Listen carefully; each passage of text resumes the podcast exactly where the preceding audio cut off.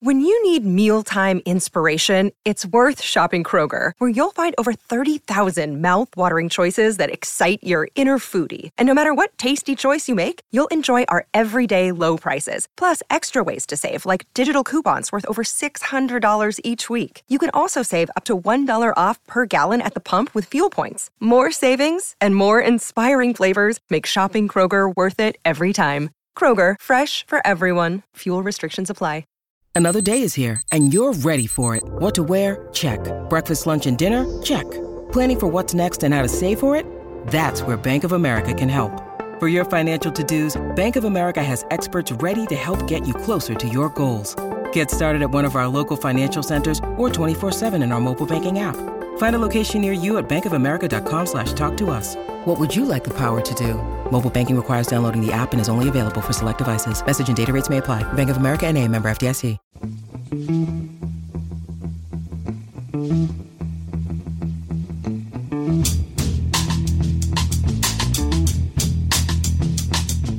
Hello and welcome to The Price of Football, the show that looks at the money behind the beautiful game and has one hundred percent promised to say the word Patreon like we mean it.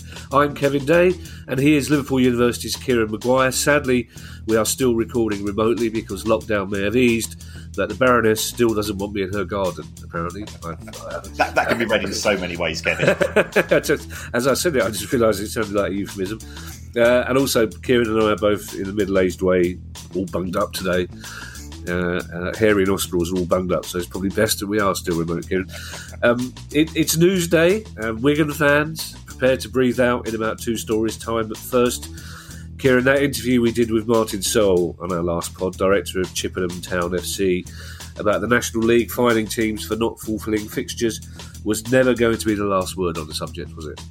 Well, no, no. I mean, um, uh, Martin was uh, an, an excellent guest. Yes. But uh, very soon afterwards, and he had sort of hinted that things might be developing, um, there was a proposal from Maidstone United and Dorking Wanderers yeah. um, that there were that, that there should be a vote of no confidence in both the board and Brian Barwick, who's who's the chair. Um, now. As you would expect in an organisation such as the National League, we now have to go through the small print. In order for that vote, first of all, to take place, they've got to be able to call an emergency general meeting. Yep. So for that, they need ten percent of the total votes. Now, the National League normally has twenty-four clubs, but as they uh, as they inherited from the E F L a club that had just gone bust in the form of Macclesfield Town, that drops to twenty-three. Yeah. National League North and National League South have four votes each. Now, whether they vote sort of en bloc is sort of in a similar way to the Trades Union Congress used to do in in, uh, uh, in in terms of the Labour Party. I'm not quite sure, or whether it's sort of on a pro rata basis. We'll have to find that out. Um, but if they get uh, if they get ten percent of the votes, then then it, then they go to to hold the vote itself. And they need uh, seventy-five percent to pass the motion, that is they need twenty-four votes out of thirty-one. Um, or another way to think of it, you need seven clubs to say, well, actually, we're quite happy with the board. And remember, yeah, we've got yeah. people from individual clubs uh, in the National League who are on the board. So yeah, are they going to vote for a vote of no confidence? We're, we're not so certain. But uh, there's clear uh, dissatisfaction with the present position. Um, producer guy has emailed the uh, National League. You know, we wanted to give them a right of reply. We, we have tried to cover this story um, as equitably as we can, but we end up running one side of the story because they don't want to talk. Yeah, yeah, which, which always makes you a little bit suspicious because, uh, as Martin Sowell pointed out, I, you know, I'm not Jeremy Paxman, and neither are you. We we genuinely want to hear the other side of the story, because otherwise it makes us look like we're partisan, and we, we sort of are, because we know more about one side of the story than another. If if there is an E G M and if there is a vote of no confidence, what does that mean in practical terms, Kieran? Does it actually mean that the, the board will will have to change or will have to do something? Well, if if the uh, if, if effectively the shareholders of an organisation have no faith in the management, then the management really have no other place to go apart from to resign.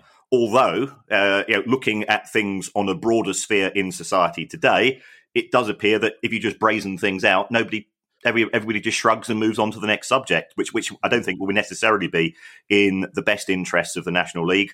It's very difficult to have any credibility if you've uh, if you've taken a, a, a big vote of no confidence. And even yeah, the worst case scenario is if between fifty and seventy-five percent of people vote uh, in, in favour of no confidence, the, the, the board, it, it, the, the vote isn't carried, but at the same time, you know that you're not popular. Yeah, but also the National League are doing that kind of innocent whistling thing and saying, well, it wasn't us, it was an independent panel. So why are you upset with us? I don't know. And they're also... in that kind of way, you know, sometimes in, you, you'll see a sixties gangster film when a, a low-level mobster will wander up to somebody in a shop and, and push a vase over and say, oh, what a shame that would be if that got broken.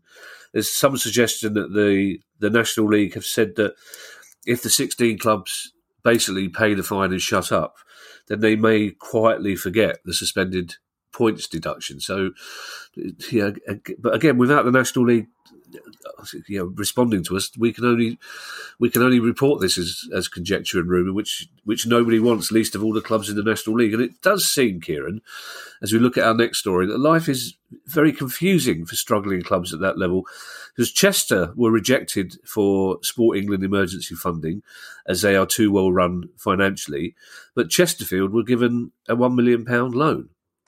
Yes, this this uh, this is all to do with the Sport England uh, winter sports package. So the government has put together a three hundred million pounds loan package. Now, this is this is for all sports. So, you know, it, it affects you know, badminton and hockey and lacrosse and all, all those other sports which you know we don't get which don't get a lot of attention, but for the people that play them are still you know a central part to their life, and I still think are absolutely fantastic as well, because it's. It's part of being British and English, you know. It's sort of that, that, those quirky sports, which, which you, when you do see play, you know, I'll often sort of just stand. You know, we, we've got some very strange sports down here in uh, in Sussex. Um, one, one of which is called stall ball, which is not what you think. Um, but uh, well, what is you know, it? I, you can't don't don't don't leave us. For those of us not luckily enough to live in leafy Sussex, what, what, don't leave us hanging. What is stall ball? It, it's sort of a cross between. Um, Rounders and cricket, where where there is a wicket, but the wicket is a uh, about the size of a laptop screen, um, and it's four foot up in the air, and, and you you bowl underarm, um, and they they they try to uh, they try to hit the ball, and the ball's like a, an American softball or baseball, um, and, and you you try to hit it uh, in a quadrangle in the same way as baseball. Um, and it's all it's, it's all very jolly, and, and afterwards we we go we go away for. for lashings of ginger beer and, and, and, and such, cucumber sandwiches, no, as you can imagine. It's only forty miles away from here, Kieran, but it's a, you're describing a different world. I, I, I just love the idea that in Sussex there's a sport that involves throwing a sponge ball at a laptop screen. That's also, also I love the idea that you describe lacrosse as, a, as one of those typically English games, a game that we stole from North American Indians three hundred years ago. Anyway, so so so this winter fund... there's a lot of money. You said it's three hundred million quid. There's a lot of money to distribute. So why are clubs like Chester not getting it and Chesterfield are getting it? Well, it, it, it's done on an assessment basis. Uh, and, I, and I don't think this should... I mean, because sometimes it is being portrayed as Chester versus Chesterfield, but it shouldn't be. I mean, I I would say that Chesterfield Football Club have the most detailed accounts of any club in... in the top six divisions. So, you know, um, I, I've always, they, they, they, they, they will tell you how much they, they, they actually spend on, on catering for sandwiches at matches and referees fees. And you know, it, it's, re- it's really detailed. There's not many people interested, but if anybody that is, take a look at Chesterfield's accounts. C F C two thousand one Limited, for those of you already heading to Company's House.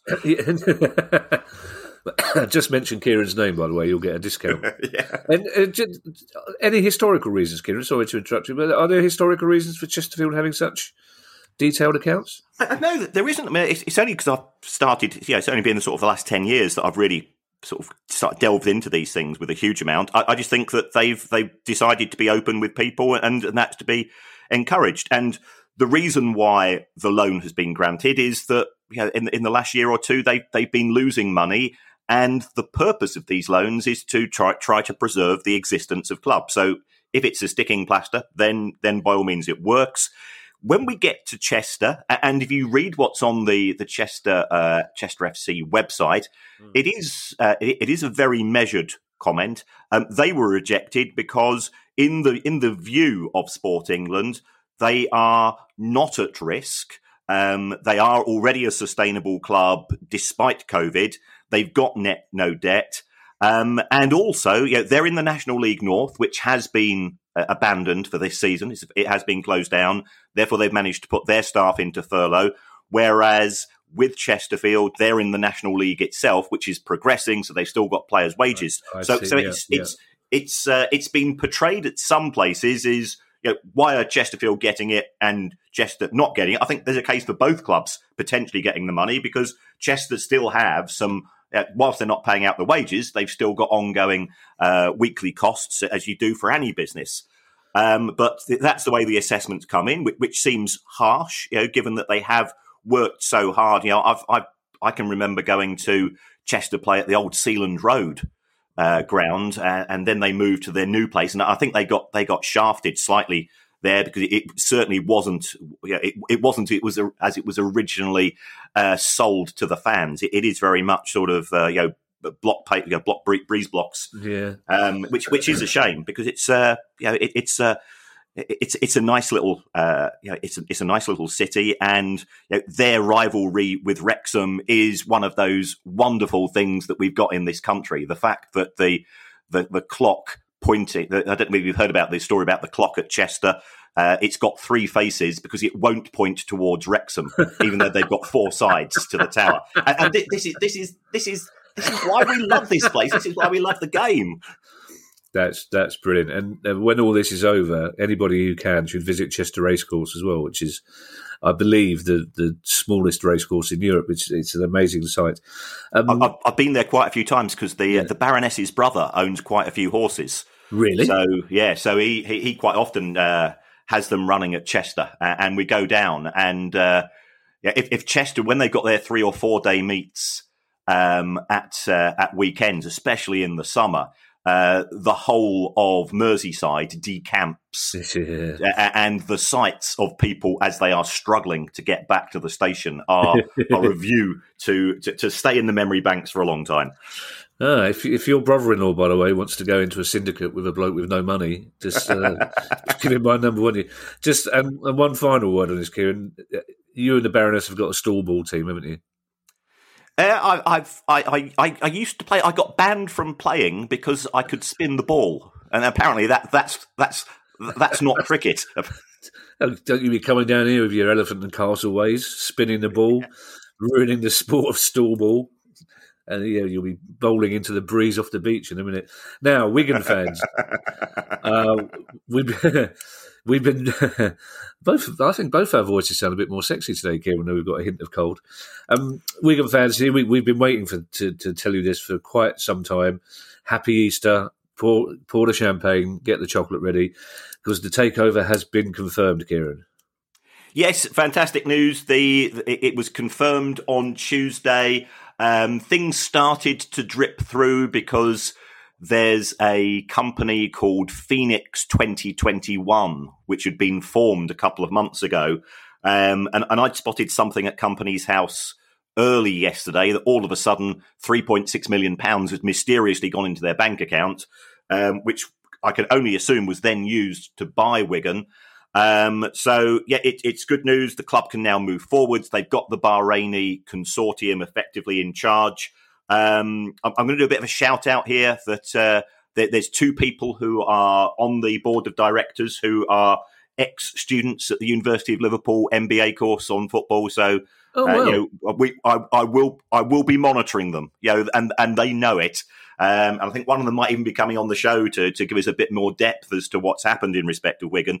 Um, but we've got a couple of alumni there, so so we're feeling very proud that you know all the theory that we've gone through is is turning into practice. You've really scared them now because Kieran's monitoring us. You can't take, you can't mark. That sounded like Muttley. That was an evil chuckle. You can't mark them down. Now that's that's that's very good news. Do you know what, Kieran? That must be a very satisfying feeling for you to know that you've had a. a small part in, in, in that takeover in in a way. And I think it's a story that we've covered right from the very start, and I couldn't be more pleased for all those Wigan fans that we've spoken to over the piece, and and you know, we'll hopefully we'll get to talk to a couple more of them just just for one minute, so they can literally tell us how happy they are. Uh, but that would be great. But in, in your opinion, obviously, you know these people, you know two of them. This this seems like a proper responsible takeover by a proper responsible group who hopefully will take good care of the club. Yeah, first of all, they, they've done their homework. They, they know what they're buying. Um, the people involved who are on the on the board, um, they understand football. So whereas, uh, you know, let, we need to park the the the, the, the, the finger pointing at I E C and Al Young. They were never in it for the football, yeah. um, and uh, now the, the, the people involved clearly do have some form of Uh, vision in terms of, first of all, uh, you know, building up the strength of the club, making sure that its assets are are properly secure, it's got a strong balance sheet, and, and then you can start to move to the, the football side of things. Yeah, and let's, so, let's, yeah. let's hope they've got a bit of spare cash left over, Kieran, to build that statue of the self-aggrandising administrator we talked about last week. Now, you've been having a look at um, Bournemouth's figures. I noticed you uh, social mediaing the arse out of this one, because they're not particularly good, are they? Uh, yeah, because uh, it is, uh, it, it is, of course, the, the thirty-first of March on which we are recording the show. And uh, for those clubs that have got a thirtieth of June year end, most of them have only got nine months in which to publish their accounts. So today uh, it's been Bournemouth, Cambridge, Colchester United, Northampton, Pompey, West Brom are putting out bits of theirs. So yeah, it, it's been a it's been it's been a busy day for spreadsheets, uh, to put it mildly. Um, and in respect of um, Bournemouth, it, it's probably about as good as can be expected. Oh, and, and when I tell you as good as can be expected is a seventy-five million pounds loss, I think wow. it, that shows just how normalised things have become in the Premier League in terms of the impact that COVID had last season. Uh. We've we've now got twelve clubs who have uh, published their, their their accounts, and, and between them, they've lost three quarters of a billion pounds, which Whoa. is which is staggering. Uh, and those losses are being covered by a combination of player sales and uh, owner investments. And, and in respect of uh, in, in respect of Bournemouth, you know, trying to get to the, the, the real detail as as to the background of the owner is difficult because the club is registered in the uh, in the British Virgin Islands, the parent company. But uh, the, the owner, who is a Russian billionaire called Maxim Demin, which is a strange name. Um, it's, has, an has put... it's not an aftershave. If not, I think it should be. I, I'd bought it in the seventies for me dad. Yes, go on, Maxim Demin, yes. Ma- Maxim Demin has put in another twenty-seven million pounds into the club. So, you know, his total investment is well into, uh, you know, about one hundred thirty million pounds. Um, you know, and even though Bournemouth had a, you know, had a very good innings in, in the Premier League, um, they only made a profit in one year out of, I think, the six or seven that they were there, which is indicative of just how tough it is to to survive in the Premier League. So many people fall into the trap it, that once you're there, um, it's going to be a real gravy train for the owners, but that's not necessarily the case. So this seventy-five million pounds loss, that's that's including the parachute payment from falling out of the Premier League, is it? No, no, that, that that's for last season. So that's twenty. So that is their oh, well, they were still their, in the Premier season League. in oh, the Premier League. I, I see. Oh, crikey! Of course it was. Yes. Blimey, they lost that money in the print. That's interesting. And um, and why, of all the other clubs you mentioned, uh, has Guy specifically wanted us to mention Cambridge United? Um, well, again, again, Cambridge United is, is not a club that gets a lot of credit, but yeah, at the same time, it, it lost over three. Yeah, and we're talking com- far fewer zeros, but it doesn't matter. It's it's the old Mister McCorber comment, isn't it? It, it all depends upon which side of the divide you're on. Um, yeah, they lost three hundred and forty-six thousand um, pounds in, in the year, and somebody's got to write out a cheque in effect to, to cover those losses. Uh, so it, it does look as if they're they're managing to, to get through. Clearly, this season they they will be uh, in receipt of money from the Premier League fifty million pound grant package. Um, But it, regardless of the division, uh, so many clubs are reporting losses for twenty nineteen twenty. And remember that the sport was only impacted in terms of COVID from March to June during that season. So, you know, it's the, the figures for this year are going to be eye-wateringly painful. Yes, well, we won't look forward to that. Now, I don't often get to say this, Kieran, but we have news from the National Cyber Security Centre. Uh, I'm afraid the Baroness has accessed your internet history. Um, and it seems, from the National Cyber Security Centre, that West Ham may have leaked some fans' details. That's quite serious, this breach, is it? Um, yeah, it, the uh, the National... The, the N S C S, or whatever it calls itself, uh, it, it puts out a weekly report, and uh, somehow these some some strange stuff arrives in my inbox from strange places. Quite often, Russia. When am I coming back? Uh, and I delete that before the Baroness catches that one. Um, but this this is in respect of. Um, West Ham's website. And, and apparently, if you went onto the website as a fan, it allowed people to see the names, addresses, date of birth, phone numbers and email addresses of other fans. Now, you know, West Ham fans are, you know, they, they wouldn't they wouldn't be interested in that, but it only needs one person with an ulterior motive, and all of a sudden you've yeah, got you've got some pretty useful information which can then be used for um shenanigans and ulterior purposes. Um, but it, it does sort of, you know, ask, first of all, why on earth did this happen? The, the club did a, did a, uh, an investigation. It was an internal, it was an internal error. It's now been addressed. Um, but football, along with, sadly, many other institutions, is the target for cyber attacks. We've seen uh, the N H S, we've, we've seen Manchester United, who had all of their email addresses impossible to access for, for a few weeks, and somebody was trying to get five million pounds off them. Uh, there was a report that another uh, Premier League club ended up potentially having to pay out to these scumbags. Um, and, and it's it's indicative of of where we are today, in that you can be a criminal from your bedroom. Yeah. Um, and you know, there's there's a lot of unpleasant people out there. I, I know at university we've had to upgrade our uh, our defences because uh, you're never quite sure. And, you know, we're doing research into some very sensitive areas. You know, not not not the nonsense that I teach. It's, you know, I've got I've got colleagues who are. who are proper, proper boffins, if you know what I mean. You know, the, yeah. the people doing the stuff on astrophysics and, and uh, re- research on, on, you know, vaccines and things of that nature. And, and we've got some fantastic people that I work with, um, and, and we've got to protect them. Yeah, I, sh- I shouldn't think high-profile West Ham fans like Danny Dyer or James Corden would be that happy about the, the notion that their contact details could be leaked. There's, there's no, there's no indication, for example, that personal bank account details or anything like that were were revealed. Not not from what I've seen on the um, N S C S website. So yeah, that's that's at least one thing. Uh, I mean, I'm, I'm I presume, like me, you probably get two or three calls a day from people claiming to be uh, from the National Insurance Bureau, uh, and they're going to close down your account, or from Amazon, or from Microsoft, and and it is just getting pretty relentless. Um, and, and you know, how these how these people get through to to uh, you know you know punters like us is, is something which is baffling. But the, the telecommunications industry seems to take a fairly relaxed approach to it. Mm.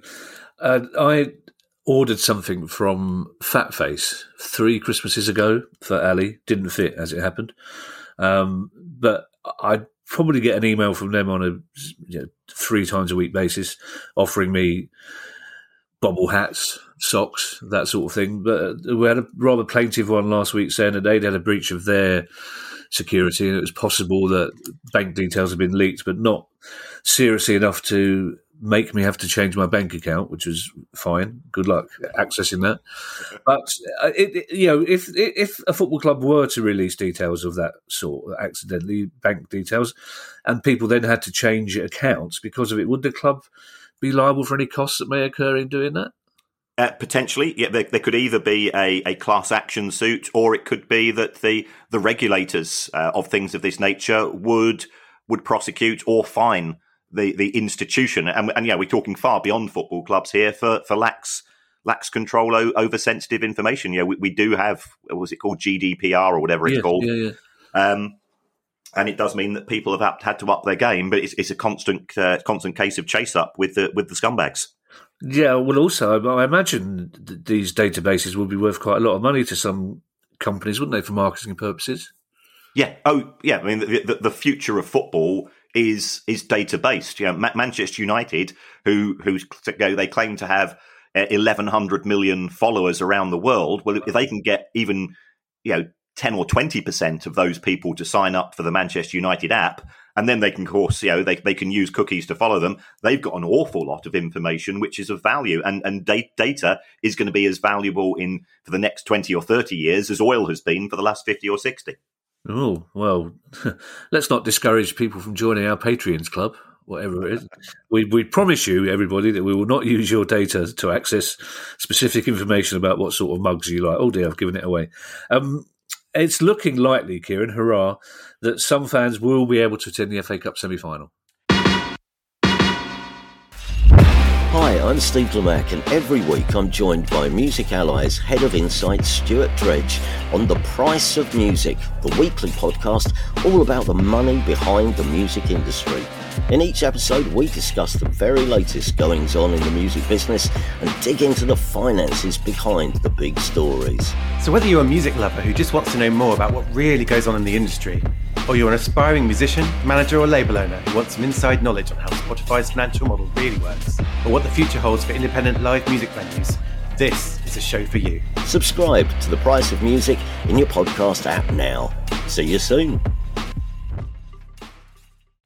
Yes, this this is a this is an intriguing story because it looks as if this is going to be a sort of a test match um, for one of the semi-finals only. Oh, okay. Which does seem a bit confusing. Uh, I mean, I, I've looked at the comments from Oliver Dowden, and and it, he, his comments are: it, it's a case of can we ensure that we can set up one-way systems, have proper ventilation, look for the pinch points in terms of when people are coming to and from the ground, and looking at the number of interactions. So what the government wants to do is to effectively say, if we've got, um, I think it's, you know, it could be ten thousand people turning up at the match, um, are they going to behave in a suitably so- socially distanced manner that we can then start to um, you know, release the gates in terms of who can attend. Yeah. Um, the F A are confident that there will be twenty thousand people attending the final for the F A Cup. Um, and we've also heard that uh, yeah, the Premier League, which has now shifted one set of midweek matches to the last week of the season, so every club in the Premier League will now be hosting one game in front of fans. Um, there's even talk about away fans attending those matches as well, um, which uh, I, I guess as yeah, as as a fan you, you've got mixed feelings about because there's so many clubs that have yeah have fans who have either delayed taking refunds or have uh, you know been you know everybody's been very patient and. and when we did have tiers two and three and so on uh, in November and December. Uh, it meant that some fans didn't get to see their, their clubs play and others did, which seems a little bit harsh. Um, but uh, you know, having away fans uh, will will add another layer of uh, you know progress, I guess, to where we hope to be at some point in in the sense of full stadiums and it, it, it, enjoying football for the reasons why we fell in love with it in the first place. That's an intriguing one, that, Kieran. We should keep an eye on it because I, yeah, I, I know, for example, at Selhurst Park, we, we're allowed six thousand five hundred people in, which is twenty-five percent. Um, there'll be no shortage of Palace fans who want to take those tickets. I don't think they'd be too happy if five hundred Arsenal fans were there and quite a few Palace season tickets weren't able to, to attend. Um, do we know which semi-final... Uh, it's going to be? Have they decided? Um, as yet, no. Um, so, you know, I, th- I think yeah, Leicester fans will be desperate to get there. Of course. Because it will be a big day out. You know, and, you know, that's not no disrespect to Leicester, but getting to Wembley for an F A Cup semi-final uh, I, means more to Leicester fans than it does to Manchester United and, and City and Chelsea. It's as yeah. simple as that. Yeah, do you know what? I reckon it's, it's probably Newcastle complaining again because they were so unhappy about the idea of Fulham having fans in for that last game of the season, weren't they? Which is a potential relegation decider. They, they, they're probably the club that have put their foot down and said there has to be away fans. You can't blame them, to be perfectly honest.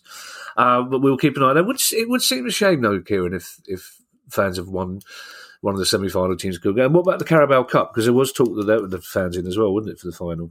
Um, yes. Uh, in terms of the Carabao Cup, the E F L, I understand, are confident um, that there will be a limited number of fans and... You know, you, you want something to, to be taking place. Uh, you know, Spurs fans, again, it's two thousand eight since they last won a trophy. Uh, I think it's the only one that they've won this this century. Is that right? Yeah, I'm gonna I'm gonna say yes, Kieran. Yes, it is. I believe yes. Yeah, yeah. yeah. So uh, you know, you, they they deserve a chance to see. I, mean, I guess they've been to the, the Champions League final as well. Yeah, but yeah, it's only domestic uh, thing that they they've achieved. Yeah, for a club that hasn't won the title since nineteen sixty-one, they certainly are quite entitled, aren't they, their fans? Um, the European Clubs Association and UEFA are at loggerheads over the future of the Champions League. And this this seems to be a story that changes on a daily basis, Kieran. And this is to do with the, the ten-game group stage, is it? Well, um, the, the format of the Champions League going forwards from twenty twenty-four twenty-five, that appears to be done and dusted. So this is our legendary um, Swiss model. And, and I was looking into it in, in a bit more depth, as as I, I tend to do with models. Um, and it starts off with thirty-six teams. It's not nineteen seventy-seven, of- Kieran. Sadly. Yes. Um, it, it starts off with thirty-six teams who are going to play one hundred eighty games in order to reduce the competition down from thirty-six to twenty-four. Wow. Yeah, that, that's progress, isn't it? Yeah.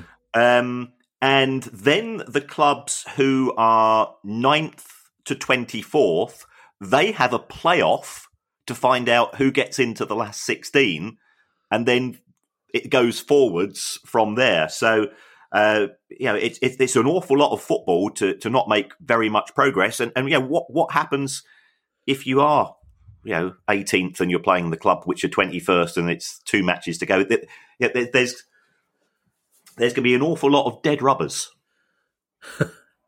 Yeah, sorry, sorry, Kieran. I left a pause because I assumed there was going to be another nineteen seventy. Well, I, I, I, no. I thought I, should, should I hand this one across to you? Yeah, I, I just I thought we, we were going to be ending up under the pier of Brighton Beach there, but uh, um, it, it, it does all beg. I mean, I, I've researched this, Kieran, and it it does beg the question why. And and we're not the only people asking that. Steve Parish, uh, chairman of Crystal Palace, second oldest football club in the league.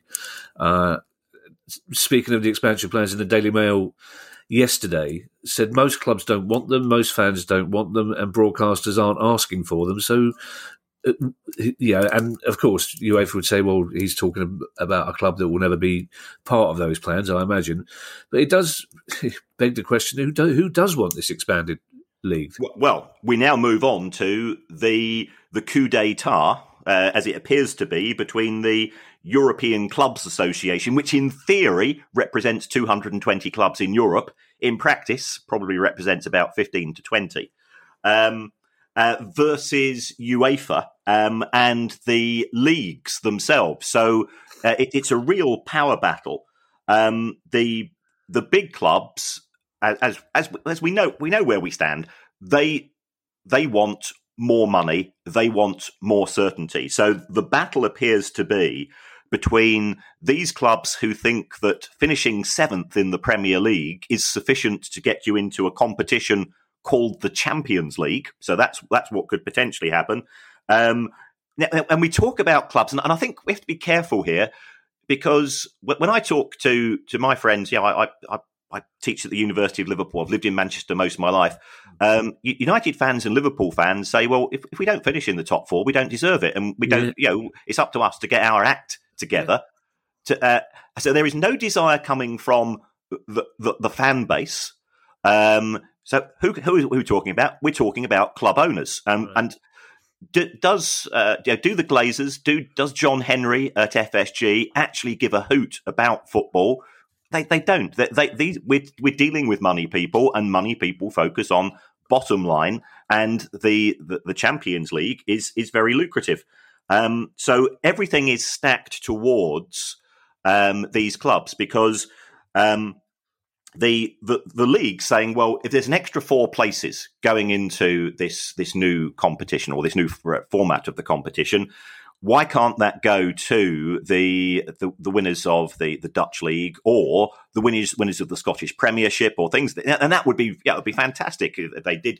And then the, the owners of Manchester United and Liverpool say, well, hold on, you know, we we might not finish in the top four, yeah, yeah. and it's it's going to cost us money, and you know, and we we're entitled to be there. And you know, you you talk about, you mentioned entitlement before. Entitlement from club owners is um, a, a very distressing thing. So we've now got effectively the Premier League and the Bundesliga on one side, and individual clubs from the Premier League and the Bundesliga against the leagues for which they represent. Um, so, yeah, I, I don't know where we go. And, and, and I did did have a think and say, well, well, hold on, yeah, perhaps I'm just being too old-fashioned in this. Now, now here's a suggestion, and, and I'm going and I'm going to contract uh, Agnelli at Juve because he's he's unhappy that uh, his club has recently been booted out of the Champions League by, I think it was Lyon, Porto, and yep. uh, Ajax. Yeah, those yep. clubs don't deserve to be there. How about this? The club that has the most Instagram followers before the match gets an gets a, a goal head start, and that means if, if you're if you're a proper you know if, if you're a Manchester United fan in in in Arkansas called you know. Dwight D. Schmuckelberger the Third or something, you say, well, I, I can't be, I can't be at the match, but by liking the club on Instagram, I'm helping my club. I yeah. think, I think that's the way forwards. You could be on a winner now. I've got, I've got another idea, Kieran, which is where the the champions of each league in Europe go into a cup competition and play each other. Uh, and if you get knocked out, you get knocked out. Simple as that. That uh, I, I, that's that's that's radical. That is, Kevin. It's hopelessly, hopelessly modern, isn't it? Um, and of course, those the money people you talk about, because they have a lot of money, they don't realise the money it takes for fans to attend those extra games either, do they? That's a, that's the thing. It's all very well saying there's going to be you know two, four, six, eight extra group games. That's what the fans want, but they don't because they can't afford it. It's as simple as that. Yep. Yeah. And the, the impact this will have on domestic football yeah, is you, you how can you fit in? And, and they're talking about it's an, it will only be an extra four match weeks or whatever they, they call. But the if you're if you're a club in the Premier League, you're not allowed to play on the mat on the dates when the UEFA matches take place. So yeah, what happens if you've got a replay? Or well, there won't be any replays because there won't be any cups. The, you know, the Carabao Cup is is very very much at risk for this. The uh, as I understand it, the F A Cup, apart from the third round, will move to a midweek competition, and, and that is a tragedy because for any, you know, I, I can remember Exeter City and Crawley being away at Old Trafford, and it was you know the whole the whole town decamps, and it's it's something which is memorable, and, and that that surely does count. But I guess you know again we're we're looking at it from the wrong point of view. We we we've got this silly notion that it's fans that should be at the heartbeat of football and the owners are thinking it's them. Yeah. Here's another radical idea, Kieran. I think all the teams that win the F A Cups in their respective countries should go into a cup tournament and call it the Cup Winners' Cup. How about that as an idea? I, I, you're, you're wasted on this podcast, Kevin. I'm, I should be in marketing of some sort, shouldn't I?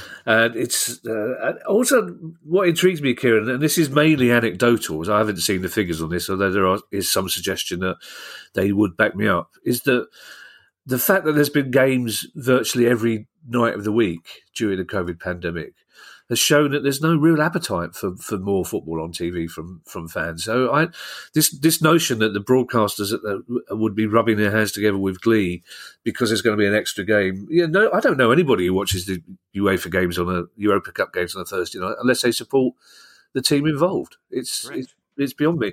Uh, this is a very odd story. This one, Kieran, I, I believe.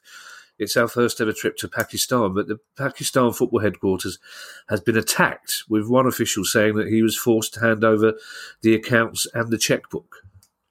Yes, um, this this this is actually a quite distressing story. Yeah. Um, pa- Pakistan were, were banned by FIFA in, in twenty fifteen, uh, and the reason why they were banned was due to political interference in the game, in, right. in terms of uh, the, the the chief executive of the of the Pakistan Football Federation was appointed by a court. Um, and that court was itself appointed by people within the politics of Pakistan.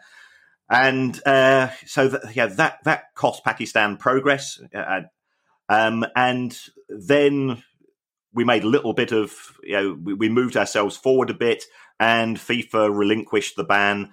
And they had a guy called uh, Harun Malik, who was the chair of the P F F. And I think it was on Saturday night. It was effectively um, they they were stormed by uh, by a, a the former chief executive, who uh, was effectively held to ransom. Again, it was yeah. I said the words coup d'état once today, so I might as well say it twice. Um, and it, he was forced to hand over the checkbook and things of this nature. The, the the Pakistan Women's Championship was due to take place in Karachi this weekend, and the you know Pakistan women's football. It's it's trying to progress, but the co- competition got cancelled because nobody knew what was happening. Um, I suspect that FIFA will now uh, reawaken itself in terms of monitoring what's happening in Pakistan, and then there's a there's a genuine chance that they will go back to the, the position they took in twenty fifteen and said this uh, th- this coup d'état appears to be government sanctioned, and therefore you know, we want to keep a, a modicum of political interference in football uh, away from the game, and we're going to ban you again.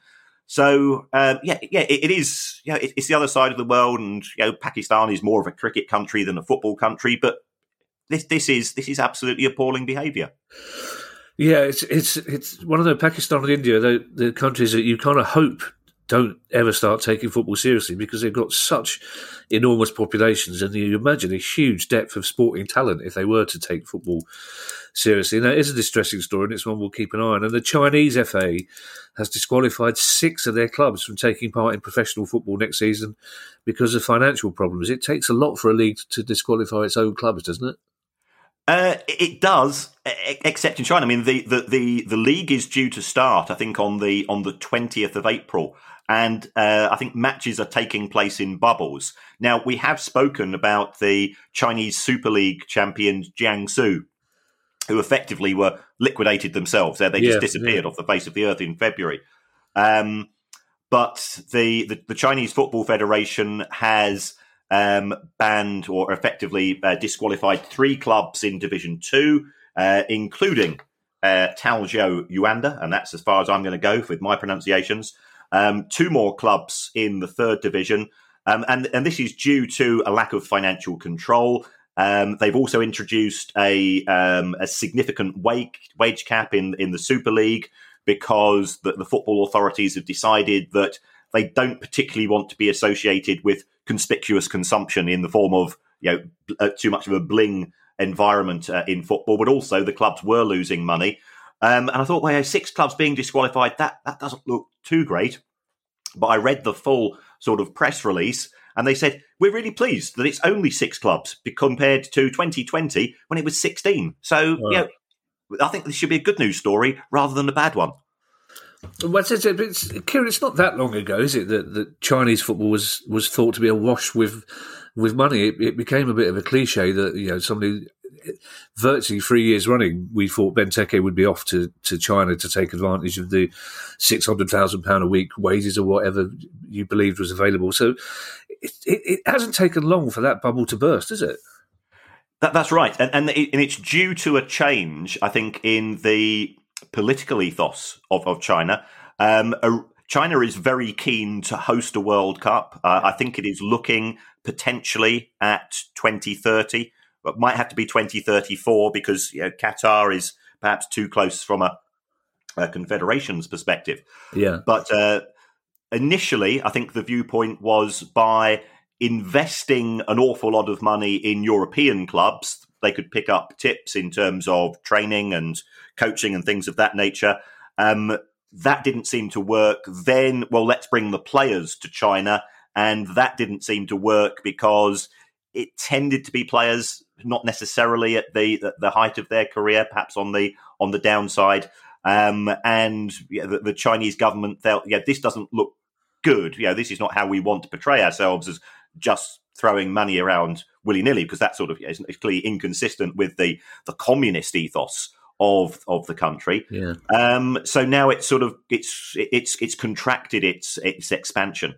Um, Because it was, only, I think it was only in twenty eighteen that the Chinese Super League spent more money in one of the transfer windows than the Premier League did. Yeah, and everybody was, yeah. oh, cheapers, creepers. Yeah, this, this is this is serious competition. Um, so uh, there's still a huge desire to uh, host the World Cup, but the the, the the the philosophy in China is very different, because you know, the, the nation does have the, the one-child policy, and you know, I'm, as you know, I work in education, and, and education is taken very, very seriously over there. So, whereas here, you know, in, in, in England, if, if one of your kids is progressing and gets the chance to go to academy for a, a football club, everybody's made up. Perhaps in China, they're thinking, well, is this going to take my child away from an opportunity yeah. to go to university, yeah. to go into an engineering? Football doesn't have necessarily the same cultural uh, position in China than it does uh, in, in, in England. That's interesting. Before we go, Kieran, a big thank you to those of you who've already signed up to become Patreons of our pod. Uh, we only started it on Sunday, so that's very impressive. And that list includes James Cruden, Martin Scholar, Peter Keeley, Andy Hunter, Andy Stone, Matt, John McSherry, Swiss Ramble, not really, Mahesh Makhani, Kevin Moore, Nobby Clark, hello Nobby, Stephen, Mike McCarthy, Joe Haining, Tom McCall, great name, Will Frappel, Graham Nealon, Christopher Saunders, and Chris Hayward. Women don't listen to this pod, Kieran, do they?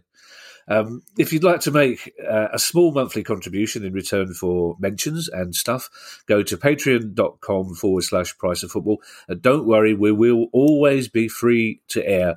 That any of your donations would be most welcome, because Guy needs a new sofa. And, of course, if you want to ask us any questions about the world of football, it's questions at price of football dot com. And, and I shall hand you over to Kieran Maguire of Liverpool University for his traditional trademark farewell. Well, th- thanks for all the great stuff, as usual, folks. We, we, we do have feedback. We, we do love the fact that... Uh, that Guy, the producer, does now appear to have metamorphosed into the Stig it's from Top Gear. It's, just, it's it's amazing. He's got a fan club. He's it's, he's so pleased with himself as well. It's it's it's shameful watching a normally modest man going, it's just a, just a bit of fun, isn't it? I'm sure they like you too as well as they like me. And just also, uh, just a reminder that uh, next Wednesday... Um, we will be recording with Neil Doncaster, the head of the S P F L. So if you have any specific questions in relation to uh, Scottish football, um, please send them in to questions at price of football dot com. And if you could mark them Scotland, then then uh, producer Guy, uh, when he's not uh, saving the world and stopping trains and rescuing women from burning skyscrapers, he will put them into the right pile.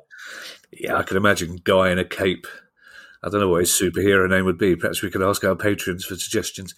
Bye-bye, everybody. Bye. The Price of Football.